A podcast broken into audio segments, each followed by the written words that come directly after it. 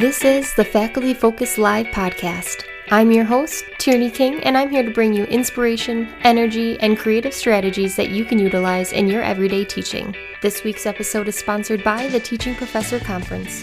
This year, join us in person in Atlanta to pursue your passion for teaching. All right, today we have Jeremy Rentz with us from Trine University, who will also be presenting at our Teaching Professor Conference in June. So, before we dive into what you'll be talking about at the conference, start us off with what is one piece of advice you'd give to someone starting out in their teaching career? Uh, first, uh, thank you for having me on the podcast today. And uh, I'd also like to thank the teaching professor for having me back as a speaker this year. Uh, I've been to eight or nine of these conferences, and they are spectacular. So uh, I'm happy to be a part of this. The th- piece of advice that I would give to teaching faculty uh, worldwide is very simple, but uh, it might take a little bit of your time, and it is to try to learn from your colleagues as often as you possibly can. And when I say learn from your colleagues, I mean go visit their classrooms, have them visit your classrooms, take them out for lunch. Uh, I am very lucky. Uh, there's a gentleman here that I've eaten lunch with once a week for at least 10 years. Uh, we now have a group of three. We eat lunch uh, at least once a week, and uh, it really does help our teaching. So, anything you can do to figure out what the other folks on your campus do, uh, it's really going to help you as an instructor. And then the last bit of this is try to get out of your silos as much as you can. I've been very fortunate as the director of our Center for Teaching Excellence that I have relationships with people in every single major and every single department across campus. And they have great ideas that you can bring to your classes. So don't think you just have to figure out what the colleagues in your area do. Try to figure out what your colleagues in every area do. They may have an idea that you never thought about, and you can very easily implement it in your own classes. That's great. You know, so often, you know, we don't think we can ask for help or use other other people around us and it's just it's a good reminder to to use those people around us. So, your session at the Teaching Professor Conference is called Talk Less, Teach More. Explain, you know, why you started talking less and kind of how that was the catalyst for this session. So, this is a complicated question here because it's a long, drawn out answer, and hopefully, after 15 years, I can narrow this all down to 50 minutes uh, at the Teaching Professor Conference. Um, but uh, I was very lucky early as a teacher. I had many good mentors. And uh, my mother in law at the time, she kept saying to me over and over again, the one doing the work is the one doing the learning.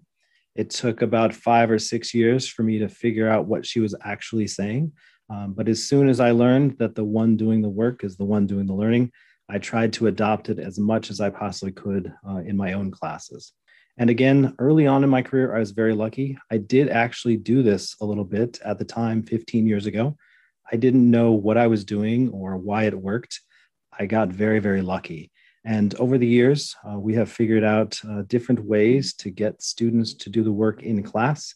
And there are some really powerful reasons why students should be doing the work in class. And one of the things that we're going to try to do at the session is to pull out all of those positive aspects that come from students doing work in class. Uh, one of the things that I want to make sure that I, I highlight in my session is that uh, I have a few good answers, um, but collectively as a group, uh, we have many, many good answers. And that's one of the things we're going to try to do uh, this summer is to pull the great answers uh, from the community that uh, d- does join us for the session. And then over the years, um, I try to talk less as much as possible, but I like to hear myself talk. Uh, I can lecture for 50 minutes. A few years ago, I actually did regional water talks, and I would talk for 75 minutes or so. Uh, so I do like to talk, and uh, you'll figure that out here in the podcast possibly. So it has been a challenge for me to find opportunities where I know the students can do the work. And there are a few different ways that uh, we can pull this off and uh, hopefully we'll explain those uh, in a bit. And so, in your session, you explain how instructors can set up learning scenarios for students that allow them to figure things out on their own, and also at the same time to discover and interact with one another to have this really powerful learning experience.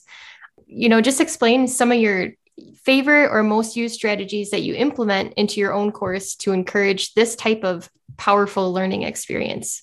I am an environmental engineering professor. So many of my classes have a lot of problems, a lot of math work.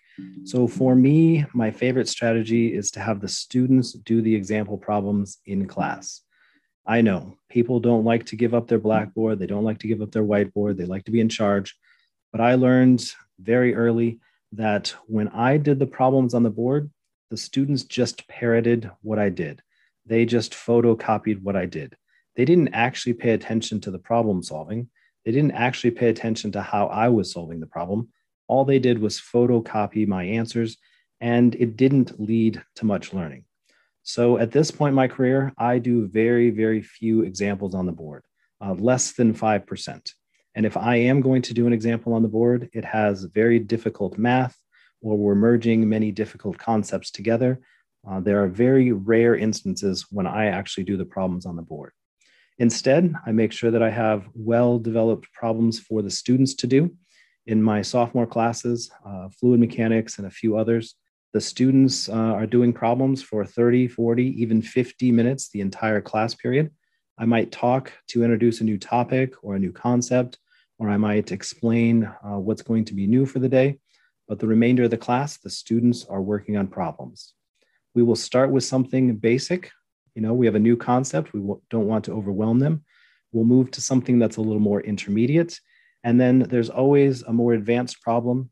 And sometimes not every student is going to get through all of the problems we have for the day, but we want to make sure we have that advanced problem there for the students that are ahead of the curve, that do work ahead, uh, we want to make sure that every student is doing work for the entire class period.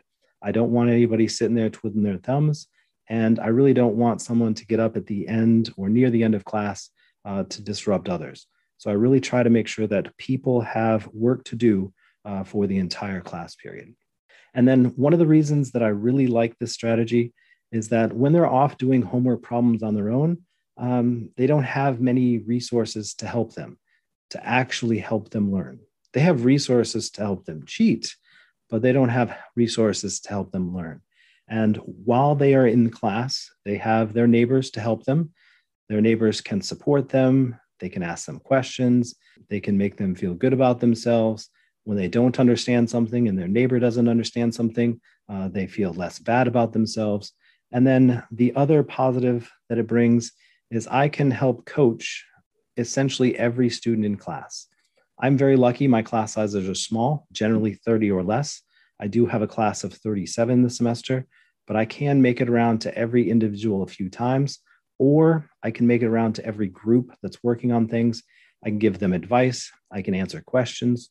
Uh, I can explain little details that they might not be getting themselves. Ultimately, it is a, a practice session with coaching and uh, if they fail, not a problem. We will make sure that uh, that they get there in the end. And ultimately, this strategy has worked extremely well for my classes that have a ton of math. But I also use the strategy in other classes that don't have so much math.